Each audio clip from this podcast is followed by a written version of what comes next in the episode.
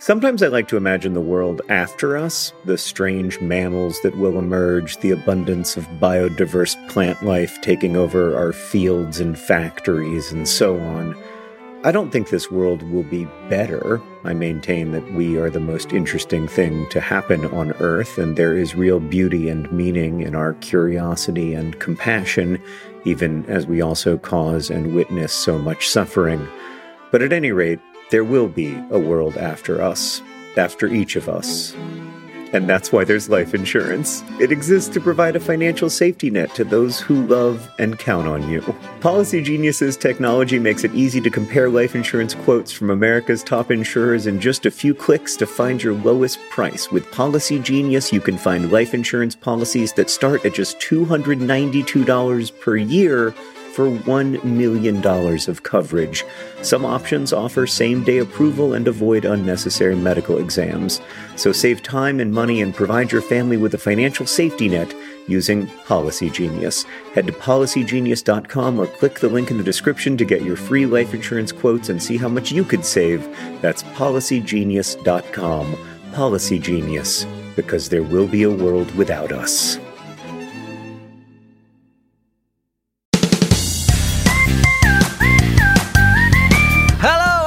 Welcome to Dear Hank and John. Or as I prefer to think of it, Dear John and Hank. It's a podcast where two brothers answer your questions, give you dubious advice, and bring you all the week's news from both Mars and AFC Wimbledon. John, Yeah. did you hear the latest Kanye Pete Davidson drama? No, I mean, but you want to talk about being behind the times, Hank. But no, I have not heard the latest Kanye and Pete Davidson drama. Please do inform me. So it turns out Uh huh. that Pete Davidson's real name, just like my real name, isn't technically Hank. His real Right. name is John. Uh huh. And Kanye says that that makes uh, their contract that they have together for a business relationship that I just made up invalid. And uh, and quote Kanye West, Pizza John. What? Pete's Pete's a John. A John. Wow. I mean, that, okay. It's Pizzamas, John. I know, but that was tortured. Pizzamas. that was that you know you know how some books you read them and you're like this you know this writing just feels effortless it feels like this just flowed out of the author and then mm-hmm. other books you read them and you're like wow the author really had to do some work here but gosh that work was so valuable because look at what they made with all of this trial and tribulation like you read ulysses and you don't think like oh this was an easy one but you do think like it's good though that joke was both labored and bad Well, if it seemed labored, uh, that's not what happened. I had the punchline when I started, but I didn't have the setup. yeah So I just sort of went. I just sort Yeah. of went to see Yeah. where what would happen. But I knew that Pizza John is where I wanted to end. Pizzamas.com is where you go to get your Pizzamas gear. 100% of the proceeds go to charity. I can't really explain to you what Pizzamas is, except that it's like a two week long celebration of my me having a mustache once 15 years ago. The but great thing it- about Pizzamas, one of my favorite things about Pizzamas is it's when John finally shaves off his, his freaking beard. uh, the beard situation is, it's frankly a crisis. Like, I'm taking this pottery class with oh, Sarah so that I can Oh, wow. So to all the pottery people have never seen you without it. No, they've never seen me without it, but also like the some of the pottery, what's the pottery stuff called? Clay. Some of the clay got in my beard, and then I was like trying to get it out of my beard with like a beard comb, and I was like, I hate everything about this. I timed this year's Pizzamas mustache so poorly. Yeah, The yeah, yeah. You started way weeks- too soon. Three weeks before Pizzamas, I had the Pizzamas mustache ready to go. The problem is that it wasn't Pizzamas yet. And so I've just Yeah. had to keep growing this beard. And Sarah keeps saying, you know, you could trim it. Like there's no law that says that Uh-huh. you have to Yeah, at least the neck area, the have neck maxi- portion. maximum beard. And I think I am. I think I am going to trim it tonight because I am done. Yeah. I can't stop touching my face. But You are I am not. excited you to have are a mustache not allowed. You are not allowed to trim the mustache. The mustache has to be as long as possible. I, I think know. that I this is going to be the first. Okay, this is going to be the first, the, the most full Pizzamas mustache of all time. It will be. It'll be the biggest Pizzamas mustache, but that may not be the same thing You- as the you- best Pizza You Miss heard it here first, folks. this Pizzamas 2022 is going to have the biggest Pizzamas mustache of all time. I remember one year during Pizzamas, we were filming the Paper Towns movie, and I only had like 10 days of mustache growth, and it was Yeah, so yeah. Uh-huh. bad. It was barely visible. This year's is definitely going to be visible. Nobody's going to say it's not a mustache. So I don't know why, but we make we make videos during for two weeks a year. We make them like we used to back in 2007 when we made a video every weekday. It's super fun. I'm actually coming out to Indianapolis for Yeah. a week of Pizzamas so that we Yeah. can be together, which Yeah. hasn't been the case for an awful long time. We we had a Pizzamas together on the road. What, what was that paper town? What was that? Turtles. Turtles, It was 2017. Yeah. It's been a um, long time. And, and so it's been a while, and I'm really looking forward to being out there to goof around with you and have a grand old time. Well, Hank, I will be gone for part of Pizzamas because I have to fly to Los Angeles to see a second cut of the Turtles All the Way Down movie. I saw the first cut uh, last week, and it's so good. It's so beautiful. I was really astonished by how good it is. And As an editor, did you then have a conversation with the director about uh, the, all the changes and cuts and how you would how you would creative make creative decisions differently as a vlog brother? Have you thought about just doing jump cuts? Yeah, it well, feels yeah. like there's a lot of work here and making scenes happen. And why not just have the head move to the other side of the screen without warning? No, I did not make any. I did not make any editorial suggestions. I I loved the movie though. Rosianna and I saw it together. My producing partner Rosianna Rojas, and it's really extraordinary. The performances in it are so good, and so you know, seeing a second cut is going to be super fun and relaxing because the first cut was great. It's really uh, it it's just incredible. But yeah, it'll be fun to be traveling during Pizzamas again. I haven't done that in a while. The last couple of Pizza Misses, as you may remember, were a smidge pandemic-y. So Mm. not that this one won't be at all pandemic-y, but I will at least be on an airplane, which is you know the life that I'm accustomed to, if not necessarily the life that I want. You're gonna have a wild time, John. Um, Yeah. Yeah, it's going to be a quick trip, but I'm really excited to see the movie with more of the folks who helped make it. Well, congratulations. I'm very excited to see it. Thanks. All right, Hank, let's begin with this question from Kat, who writes Dear John and Hank, while my sister was filling out her college application, one of the questions was if you could require every college student to take one class that doesn't already exist, what would that class be? Ooh. What would your response be? I said a class on how to have a civil conversation. DFTBA, Cat. Yeah, I th- well, I think that that's a really good one actually. Um, Yeah. Conflict and de-escalation would be a great, a great class for everyone to take. Uh, conflict management course, like Ryan Reynolds put us through here on this very podcast. I mean, I still I think about Ryan Reynolds' lessons in conflict management every single day. I, I I think that this country needs. I, I think also I think that that course should be taught within three different frames. One frame, personal conflict. Two frame, observing conflict. So the, the Mm. way that you observe conflict that's going on that you are not a part of. So the way I might think about, you know, the, a, a conflict happening in another country, uh, and then a broad societal conflict that I am a part of. How Right. do we imagine and uh, and progress successfully through those those different things? Because I think understanding national conflict through the, the lens, I often will look at a conflict that's happening somewhere else and I'll be like, this is very simple. I see exactly what's happening here. But then when I am in one of those conflicts in my country, I'm like, this is not simple at all, and I do not see what's happening here, except that the, except that there's a bunch of people who are bad and a bunch of people who are good, and that's it. Right. Right. It's the same phenomenon as when you read the New York Times and it's talking about a subject that you aren't an expert in and you're like, "Oh, now I know the news." But if you read the New York Times and it's about a subject that you are an expert in, you're like, "No, no, no, it's way more complicated than that New York Times." g- Like, you missed all of this stuff. You missed all of Yeah. the subtleties and nuances. Mm-hmm.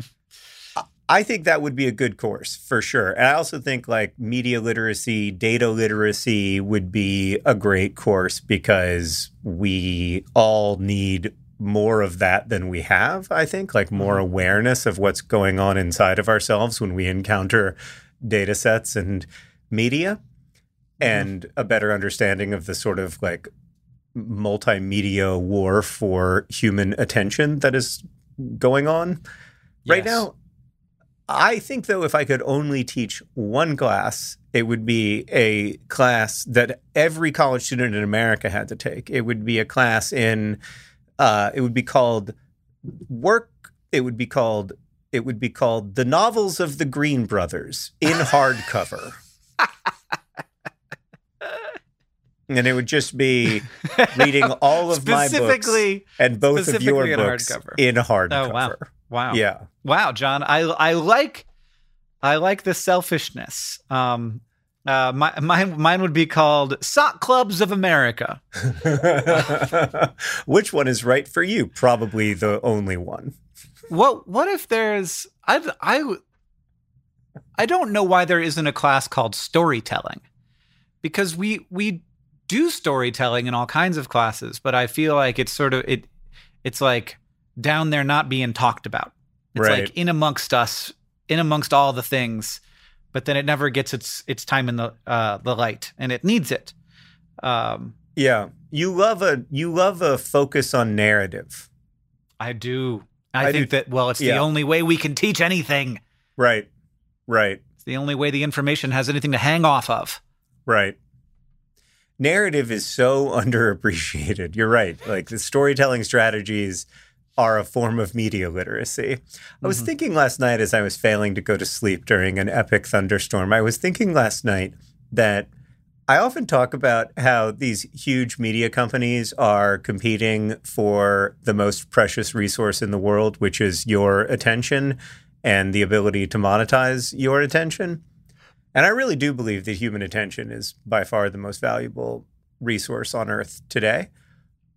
But then I was like, except I am also trying to capture and monetize people's attention. Like I act as Uh-huh. if this is a problem that only large media companies have. but I would like people to buy my books and spend Uh-huh. a number of hours reading them. And I would like people to listen to our podcast, which is uh, capturing and monetization of human attention. And so, really, and then I was thinking maybe the definition of art is an attempt to capture human attention.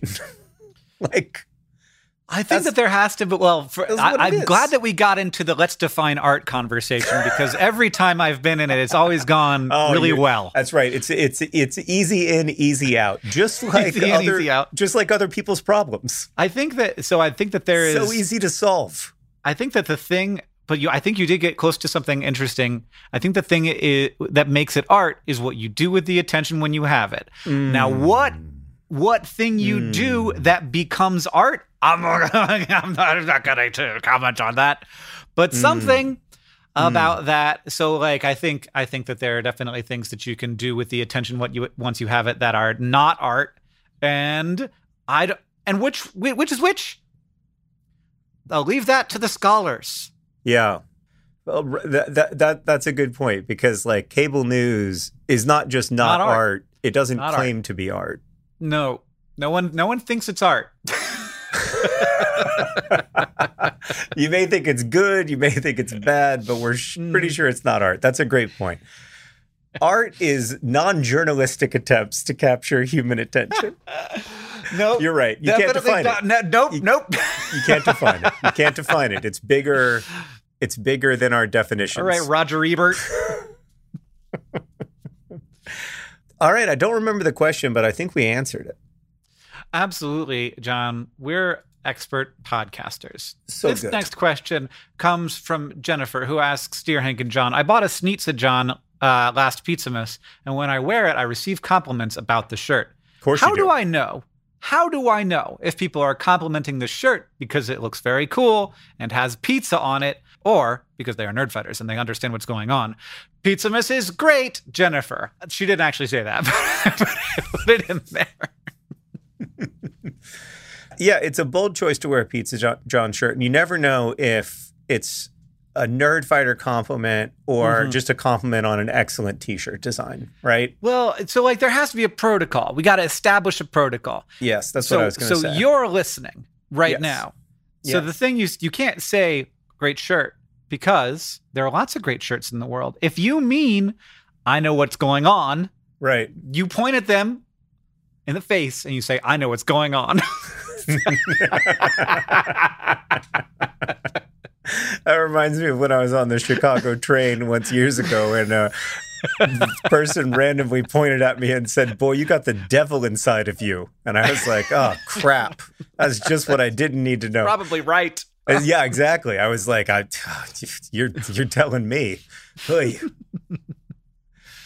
Uh, I don't think that's a good idea, Hank, because I think that's I think that's a little too aggressive. I think the Uh. obvious thing to say is DFTBA, but I think it might be funnier if you said, Mm-hmm. you know, Pete Davidson's a John. Pizza John. By the way, Hank, I don't, did you know this What? about Pete Davidson? What about Pete Davidson? That his first name is in fact John? I am I'm going to I do not believe you. Oh, I'm not giving up. I'm not. That one Okay. didn't work, but I'm going to believe in myself. And His middle name is the same as your middle name though. that's true. That's true. Pete Davidson is 28 years old.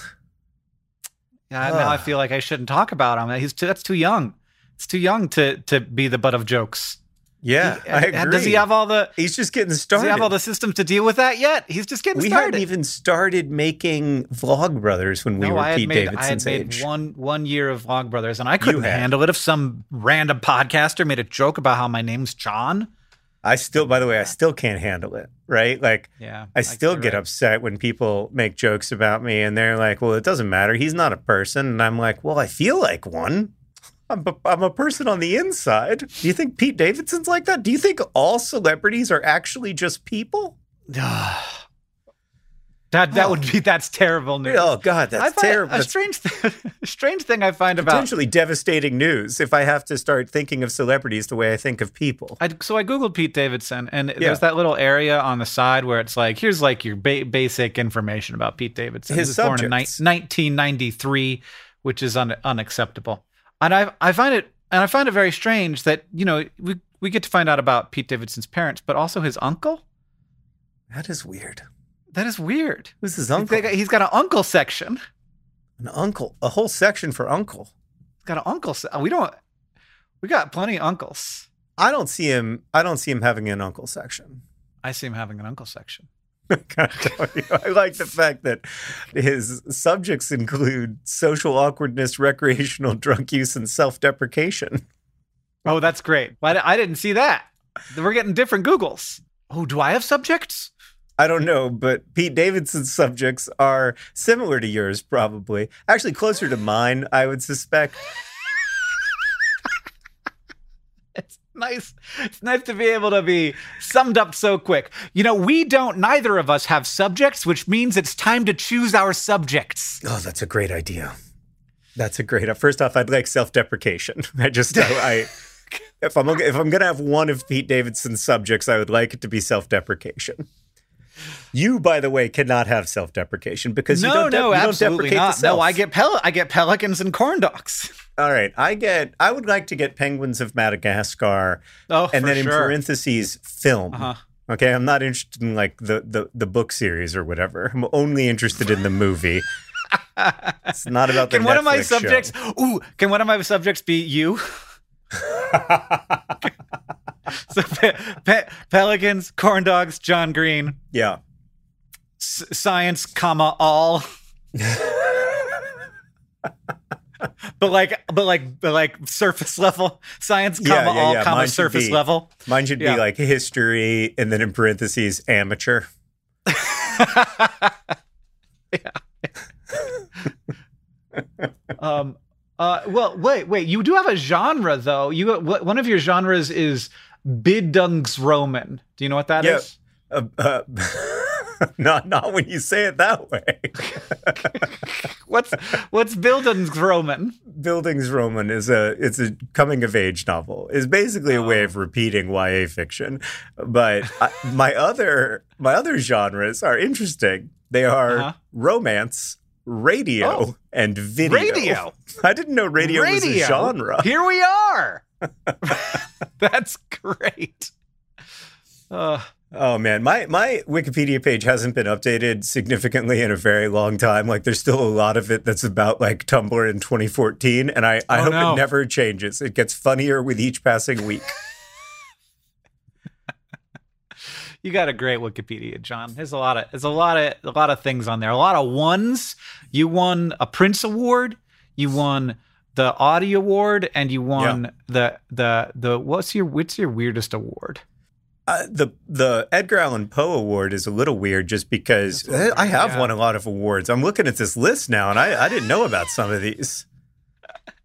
You just you you Oh, I uh, that list also hasn't updated since 2014. I've won some things since then. Uh, I won a Los Angeles Times book. I, uh, the weirdest award I've ever won is the Corine Literature Award, which is like the German um, children's literature prize, and it is the most beautiful porcelain figurine I have ever seen. Uh, it is hard to overstate. Like I, I flew to Germany just to get this figurine. Is how beautiful it is. Hmm. You can, I, you John, can- I have a I have a big question yeah. From your Wikipedia page. Oh, Were great. you on a Brazilian soap opera? Uh, Yes, Okay, I was. all right. was well, on I a- did not I didn't make that up. I was on a telenovela. Is that in my Wikipedia page? is? Yeah, it's Oh. in your filmography. this, is, this is now the worst episode of Dear Hank and John. Where just, Just editing each other's Wikipedia pages. Um, I just wanted to make sure that wasn't made up. Really? Why were you in a Brazilian soap opera? Uh, it's a little hard to explain. Did you go to Brazil? yeah, What? yeah, yeah. Oh my god! I was on. Uh, What the heck? yeah, it was a weird situation. Uh, yeah, we were there for Nat Wolff and I were there for the Paper Towns press junket, and then they flew us in a helicopter across town to this large like sound stage where they had created all of these uh, different movie sets. It was kind of like being on the Paramount set or something. Mhm. And then they were like, You're going to be in the soap opera. Is that okay? And I was like, I, I don't know. And they were like, You're just playing yourself. You don't have to speak Portuguese or anything. And I was like, Yeah, I mean, I, it's the only person I can play. Yeah. Yeah, I've got my acting range is limited. Oh, by the way, um, and one of the limitations is English. I mean, one of many. Uh, I could I could really only play a version of myself, and Uh-huh. which is what I did. And they were like, "Oh my god, are you John Green?" And I was like, "Yeah." And then I like scooted past them in the movie theater as they were watching Paper Towns together. These like two actors in the soap opera. Is that was why a- you flew to Brazil? I think it was one of the main reasons. Yeah, Oh my god! I'm Yeah. exhausted just thinking about that. it was a little bit of a stressful time in So my life. if you see someone wearing a Pizza John shirt, Can I tell you don't about the turtles all the way down thing though? We maybe gotta you go eh eh eh eh. You just do that eh eh eh. You point at yourself and then you point to them and you go eh like that. no. You say DFTBA. Can I tell you about the turtles all the way down thing though? Mm, I'm not gonna say DFTBA. That'd be too awkward. Tell me about the turtles all the way down thing. I I'm in the movie. I don't know if I'm going to be in the movie when, if and when it comes out, but I was in the movie that I saw, and Yeah, I wasn't you get bad. you getting you getting better. I don't like, as you know, self deprecation is one of my things, at least according to my future Wikipedia page. But Uh-huh. I thought I was, I was definitely the worst actor with a line in the movie. You know, Sure. like, like Mhm. you watch the movie and you then at, at the end of it, you were like, hey, was there one person who couldn't act? Then you would know who it was. But I think I was, I think I was pretty good. Like I, I- I was much better than I was in that scene in The Fault in Our Stars. That was so bad. Yeah. I've come a long way. All right, I'm looking for I'm looking forward to it. This question comes from Maya John, who says, Dear Hank and John, I'm a PhD student and I teach a seminar on Zoom every Wednesday. Today, one of my students was wearing the Snitza John shirt from this year's Pizza Pizzamas. Did you only look out for Pizza Pizzamas questions? I just searched for Snitza John. Why Snitza John? Why not the other ones? Well, I wanted There's so to many see. good ones. There's so I wanted many to see. ones. I What about wanted the so- circles one. And, th- and this person, Maya, doesn't know what to do. This is a common problem It's so common. It's happened twice. to the same shirt. I, I but I don't understand why you don't just say DFTBA. Like we have a Uh, thing that people say. Pizza John. Or I maybe think- you do like a maybe you do a Mario voice. I think you have to just be like, "Hey, it's a Snitza John." Oh, wow. Okay. That's it, everybody. We figured it out for you. John, ask me a question that isn't something to do with pizza, and then I'll be back with another pizza question. People say I can't act. it's a me, a Pizza John. Uh, it's hurting me. It's hurting. I'm so gifted. You know, like some people have to do so much work Oh, God, stop talking about get it. Get into character, and for me, it's so natural. The, Kirsten writes, "Hello, Green Brothers. I'm a high school teacher, and I had a student tell me that I look like I eat trail mix. I don't really Oh. know what they meant by this, oh! but I know that it was intended as an insult. What could Yeah. possibly have been meant? Why am I so offended? And what course of punishment does this deserve? I haven't been able to stop thinking about it. I'm hoping you can give me some clarity. Pumpkins and penguins, Kirsten. Um, so the only the first of all, you are right to hate this. I hate it. Yeah. Um, and the well, the only thing is, Hank, and I, and I don't. I say this with love. Like you also look like you eat trail mix. and I do eat trail mix, but like also you look that's like you go hiking on the weekends. That's what it I, means. and I do. I And know. look, that's good. So so here's this thing. I don't know whether you eat trail mix, Kirsten, and I don't think that this is acceptable behavior, but you there is only one recourse, which is that you have to bring this teacher trail mix every day. no, it's a student. It's, just- a student. Oh, it's a student. Oh, you're a teacher, and the student Yeah. said this. Oh, Yeah. okay. Thank God. Okay, now I'm now I'm on board. My brain broke. Um, Yeah, that would be. Very, that's that's. um, I I think that you now have a I think that you now have a student who deserves uh, a little bag of trail mix every day. no, I think the right thing to do is to just the next day in class just be eating trail Be mix. Eating trail mix. Just like you're big right. I am the kind of mouth. person who eats trail mix. Like I'm a little Yeah. granola. I care about the earth because Uh-huh. that's what I trail like mix trails. I actually don't know if trail mix is carbon neutral, but it feels like it wants to be. You know, it feels I'm like sure it's, it's easier to greenwash than most foods. Sure. I mean, it's. I mean, there's no meat in it, so there's that. If your Right. trail mix has beef jerky cubes, that's not allowed. That's right out. It's not trail mix. If your trail mix has beef, it's not That trail could be. mix. Could Okay. be. Now that I'm Um, thinking about it, I could chop up some of those cubes into little Yeah. pieces and mix Sweet them with the. M and M's and peanuts. I think that'd be good. I think that you should definitely eat trail mix all the time now. Every time that Yes. student is in your class, you should just be popping back the trail mix. Like, what of it? You want some? Yeah, I'll share. Ah, the it's wild. Like it's I guess we have our signifiers and we shouldn't imagine that we don't have our signifiers. What we choose to wear, what we choose to drive, how we choose to act, how we speak, um, all of these things, um, the kind of shoes we wear, they all say stuff about us. Right. And uh, should they? Maybe not. But but like these shorthands are never going to go away. You look like a person that eats trail mix to that student, and they thought that that would be an okay thing to say. Uh, and I think that the only the only uh, way to exercise the dominance you need to exercise over this person is to have a lot of trail mix around now. Right. Yeah, just have like a like a bowl full of it on the way in that anybody can just stick their hands into. You just put it on their desk. Nothing says we're headed back to headed headed back to a new normal, quite like a gigantic bowl of trail mix that anybody can dip their hands into. That's right. That's yes, the, the the the classic communal classroom trail mix bowl. It's back. hey, can I ask you a question?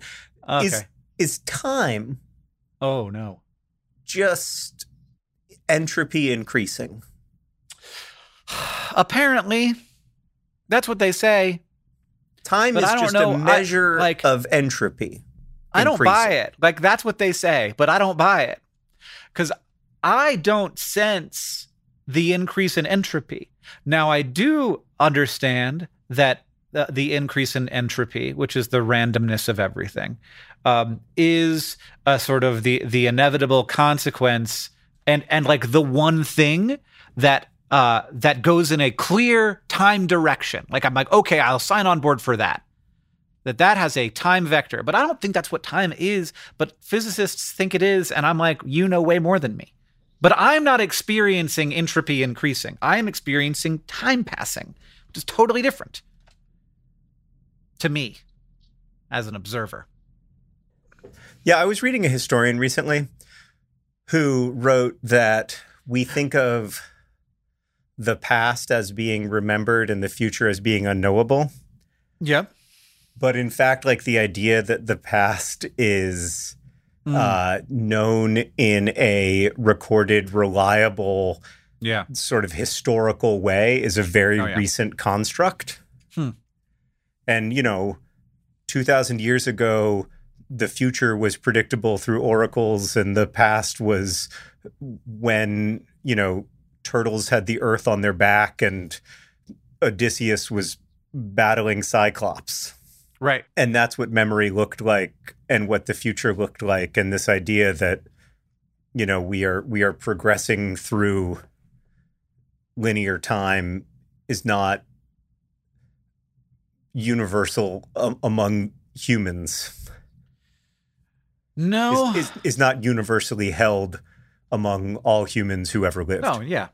Well, yeah. I mean, we the the it, we, that was a very difficult thing to have any kind of evidence for.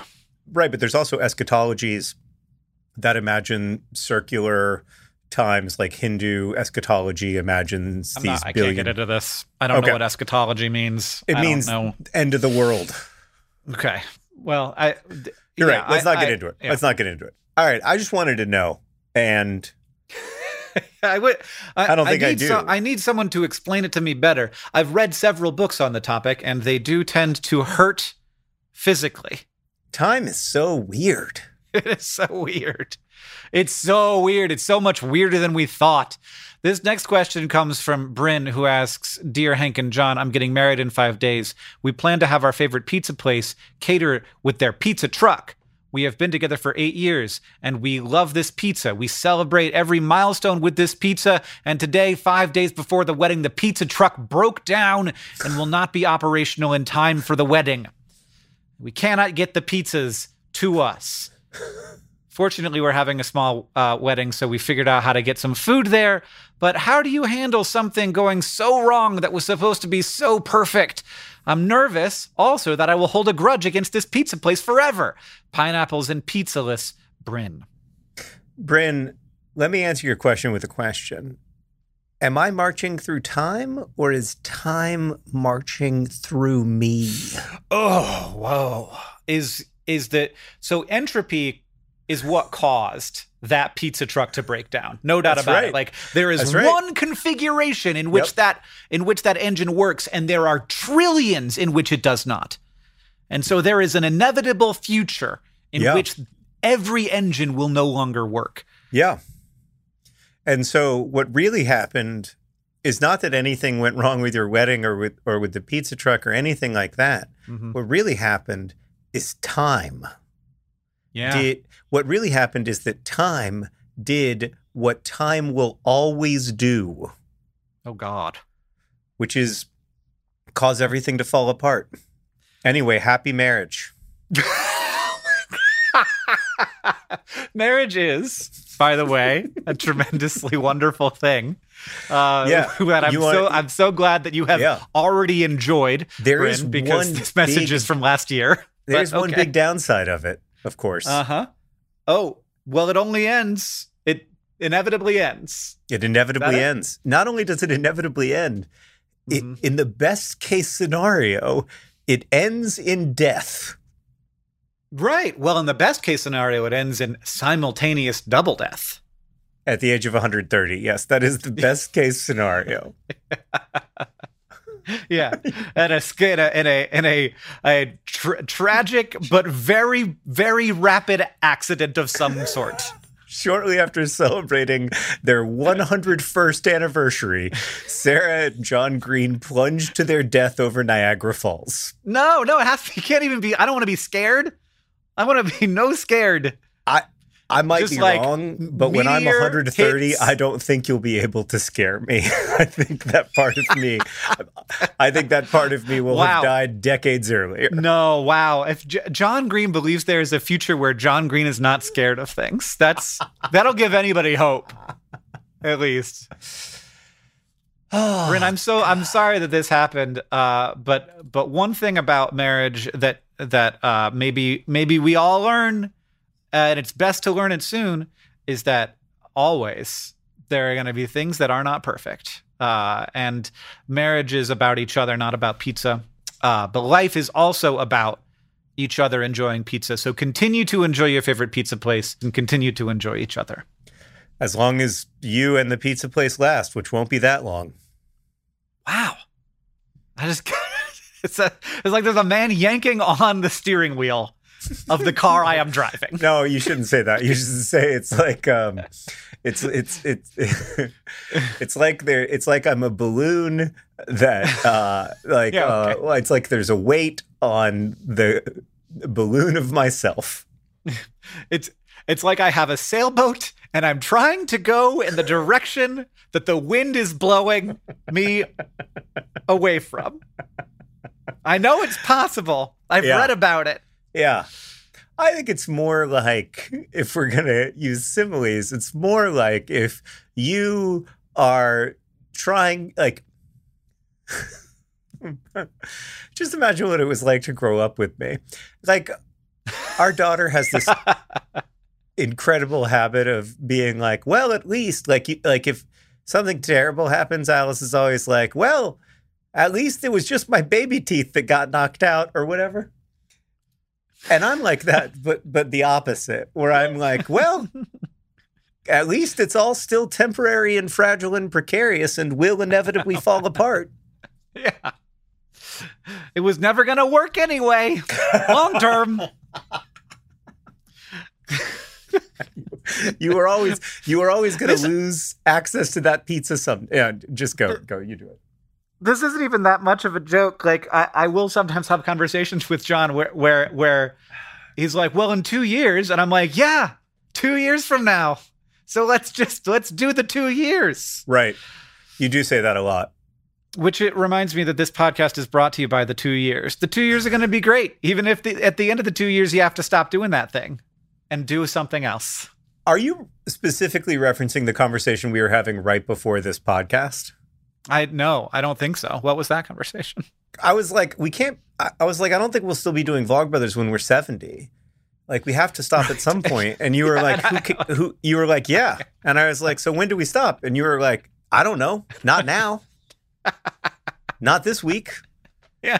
Why are you thinking about this? Not not soon. Like I'm, I'm enjoying a great a great deal. Yeah.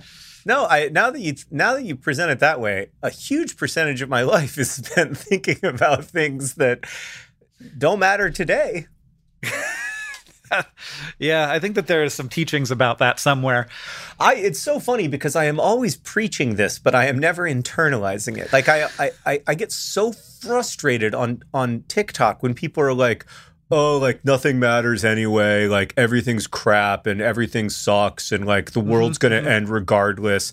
I'm like, yeah, of course. That was never not the case. Like the world was always going to end regardless. I'm like, so, I'm so glad that you got to the whole point.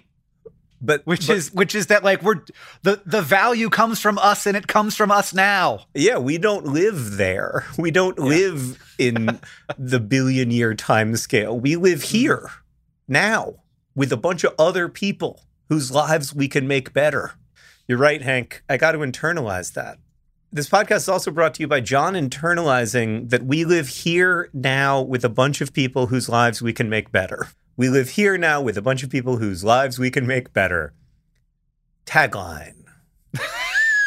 This podcast is also brought to you by John Pete Davidson, Pizza John. And today's podcast is brought to you by America's new favorite college course, the novels of John and Hank Green in hardback. oh my God. We just want to steal money from students. Uh, we, we've given enough, John. That's the We tagline. We've given enough. Um, Time for us to get ours. given anything? I mean, just crash course. That's true. We never really got paid for that.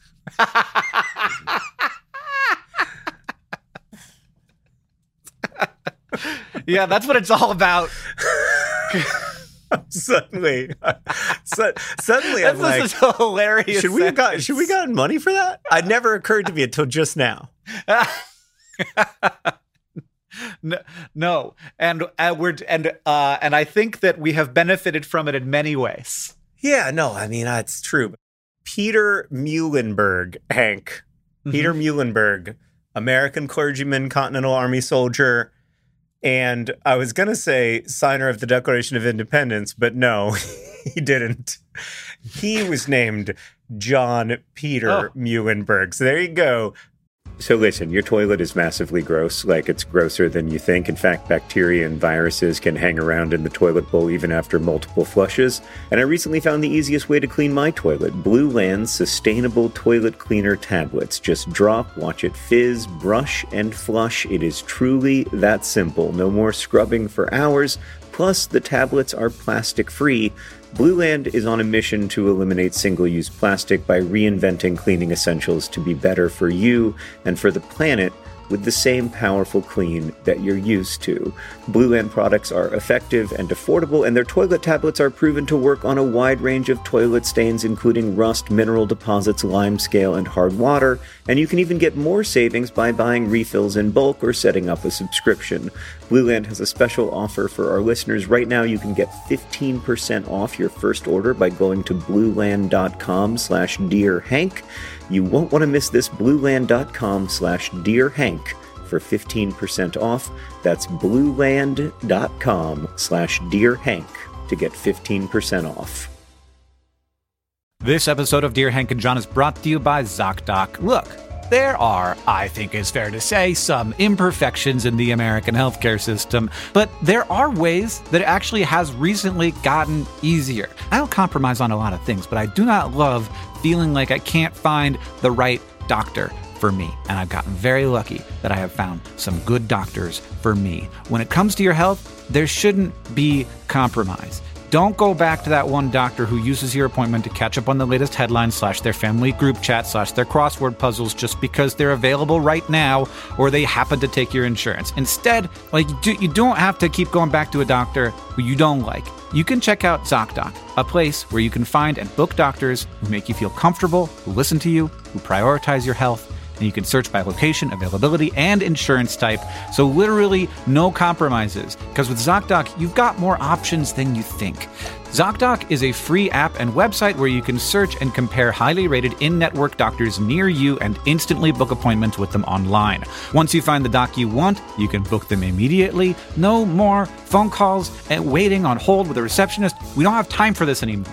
And these doctors all have verified reviews from actual real patients booking appointments with tens of thousands of top rated, patient reviewed, credible doctors and specialists. The typical wait time to see a doctor booked on ZocDoc is between 24 and 72 hours. That's it. You can even sometimes score same day appointments. Go to ZocDoc.com slash Dear Hank and download the ZocDoc app for free. Then you can book a top rated doctor today. That's ZocDoc.com slash Dear Hank. ZocDoc.com slash Dear Hank. Every time I know it's coming, and I'm like, I'm gonna have to say doc, ZocDoc.com right now, aren't I? And then I do. I'm getting good at it, everybody. ZocDoc.com. Pete Muhlenberg's a John. Thanks. I John. found one. I, I appreciate. Well done. I'm really impressed. I, I guess was it had to happen. He was a Lutheran. Wow.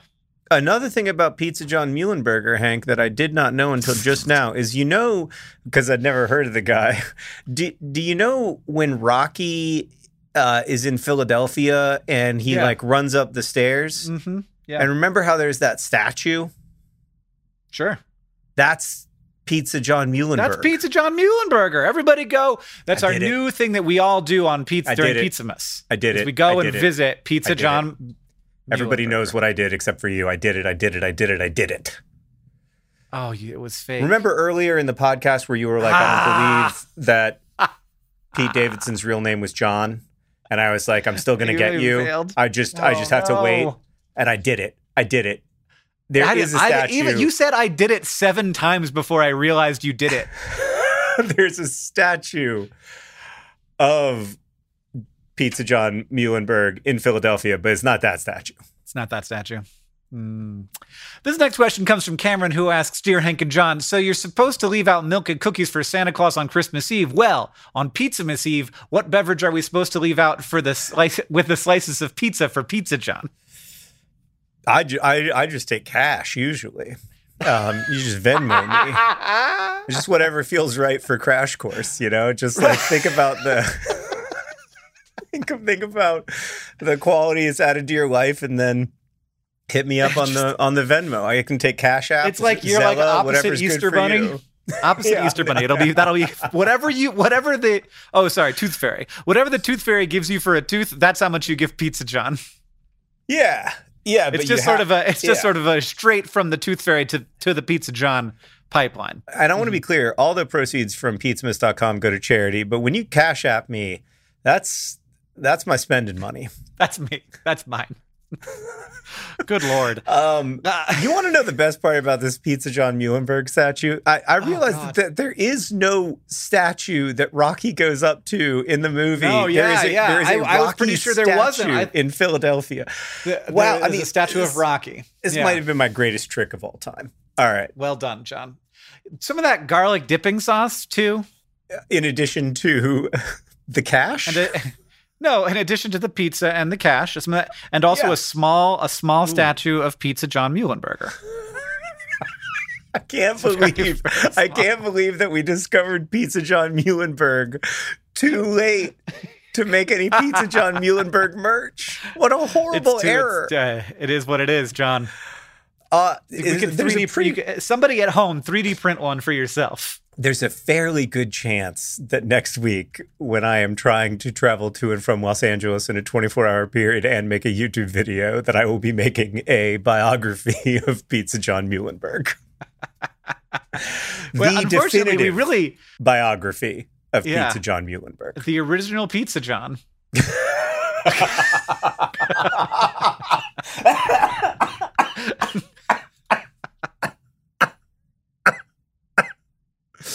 Well, Hank, it's time for the all important news from Mars and AFC Wimbledon. Uh, I'll go first. The news from AFC Wimbledon is worrisome. It's wor- it's worrisome. We lost another football game. We did not look good.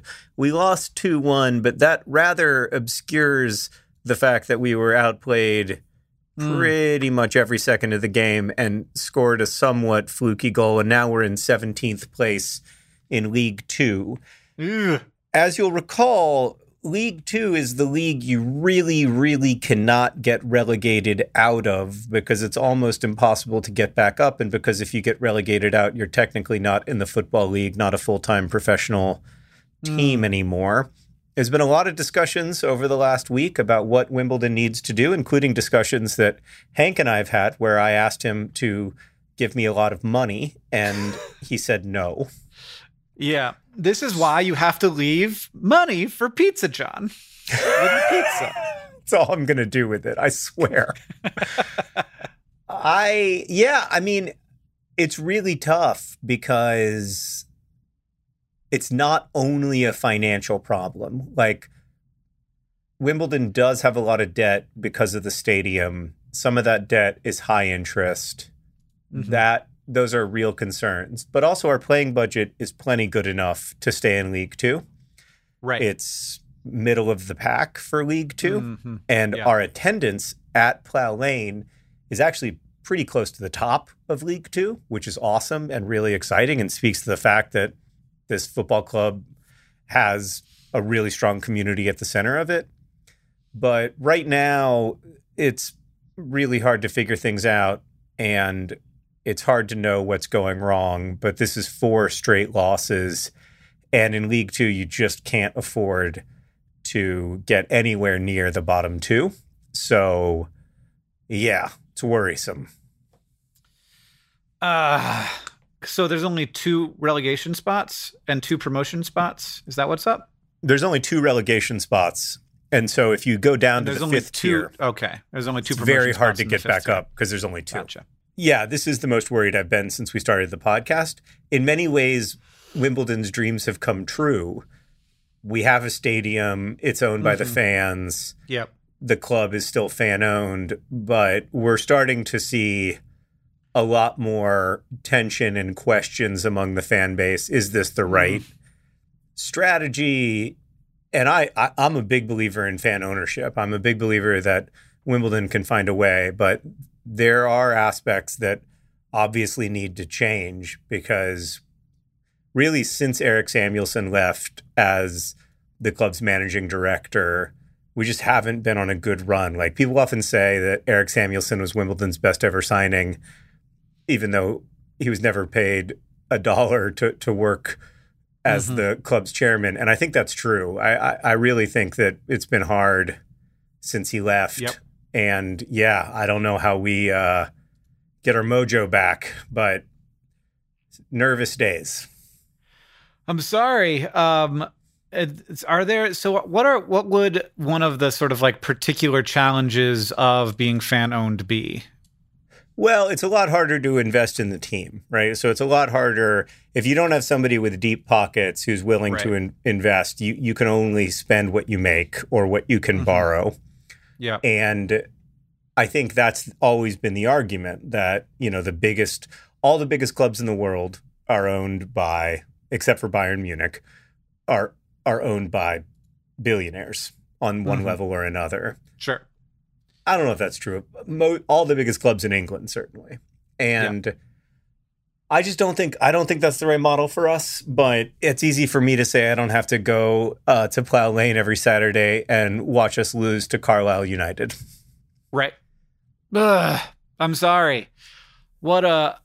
Well, we've all been taken on this journey, and the only thing that would possibly make it more painful is if I had invested a bunch of money into the club. Which, uh, so Yeah, that's fair enough. I mean, I would argue we wouldn't be in this mess if you and I owned 11% of Wimbledon, but uh, But- but find, you- you- you and be Sarah somebody make- else. you and Sarah make very similar points, interestingly. well, in this week, uh, in Mars news, the Perseverance rover's been making progress, uh, scootling around the Jezero crater and collected rocks. Is just one of the one of the most human things you can do. Uh, it's just picking up rocks. so it's collected four cores of sedimentary rock from the former lake bed, and that brings its total up to twelve. Uh, total uh, rock collection sample collections. Two of those samples are from an area called Skinner Ridge, and they're made of a fine grained sandstone that's light in color, but also has some darker grains floating in it. And those grains are interesting to scientists because they probably traveled to the area from further away because they traveled down a river. This is very cool because there was a whole hydrology going on. The other two samples were collected 20 meters from Skinner Ridge from a site known as Wildcat Ridge. Those samples are even lighter and more fine grained compared to Skinner Ridge, and scientists are excited about this area because those fine grains often are found on Earth towards the bottom of lakes where they can help to preserve signs of life. In addition, Perseverance uh, scraped some rock from Wildcat Ridge so that it could study the interior texture, and it found organic material in the rock. Now, organic meaning carbon containing compounds, not life containing compounds, along uh, sulfite minerals that are also associated sometimes with signs of life. So, in general, the samples are promising. NASA tweeted about this and they were like, now, uh, the, we, we can't say for sure that this is a sign of life. And I was like, I mean, that's more than you've said about anything else, my friends. That's that's That's re- really that's a that's a quite close. yeah. Uh, but uh, one day scientists will need to study the samples in person uh, to actually get an idea of what's going on there. Until then, the Perseverance rover is on the move again, and it's returning to an area called the Enchanted Lake to study more rocks because it loves rocks. wow. That's mostly all there is. also is the other thing. Not necessarily a sign of life. The necessarily is a really interesting adverb. Yeah, that it's not exactly what they said. I wish I could tell you what it was, what exactly Yeah. they said, but it was. I, I read it and I was like, "Whoa, there!" They sounded more interested than they've sounded until now. yeah, yeah. Hmm. Well, you don't want to overparse NASA statements, of course, but you also, if I learned anything from the Don't Worry, Darling press junket, it's that you don't want to underanalyze this stuff either. You've got to get the right level of analyze.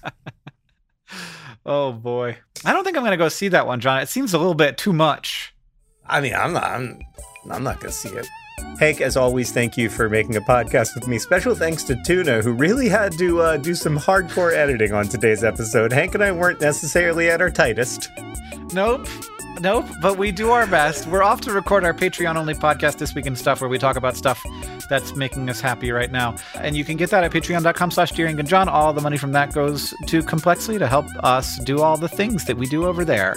This podcast is edited by Joseph Tuna Medish. It's produced by Rosianna Halse Rojas. Our communications coordinator is Brooke Shotwell. Our editorial assistant is Deboki Chakravarti. The music you're hearing now and at the beginning of the podcast is by the great Gunnarolla. And as they say in our hometown, don't forget to be awesome.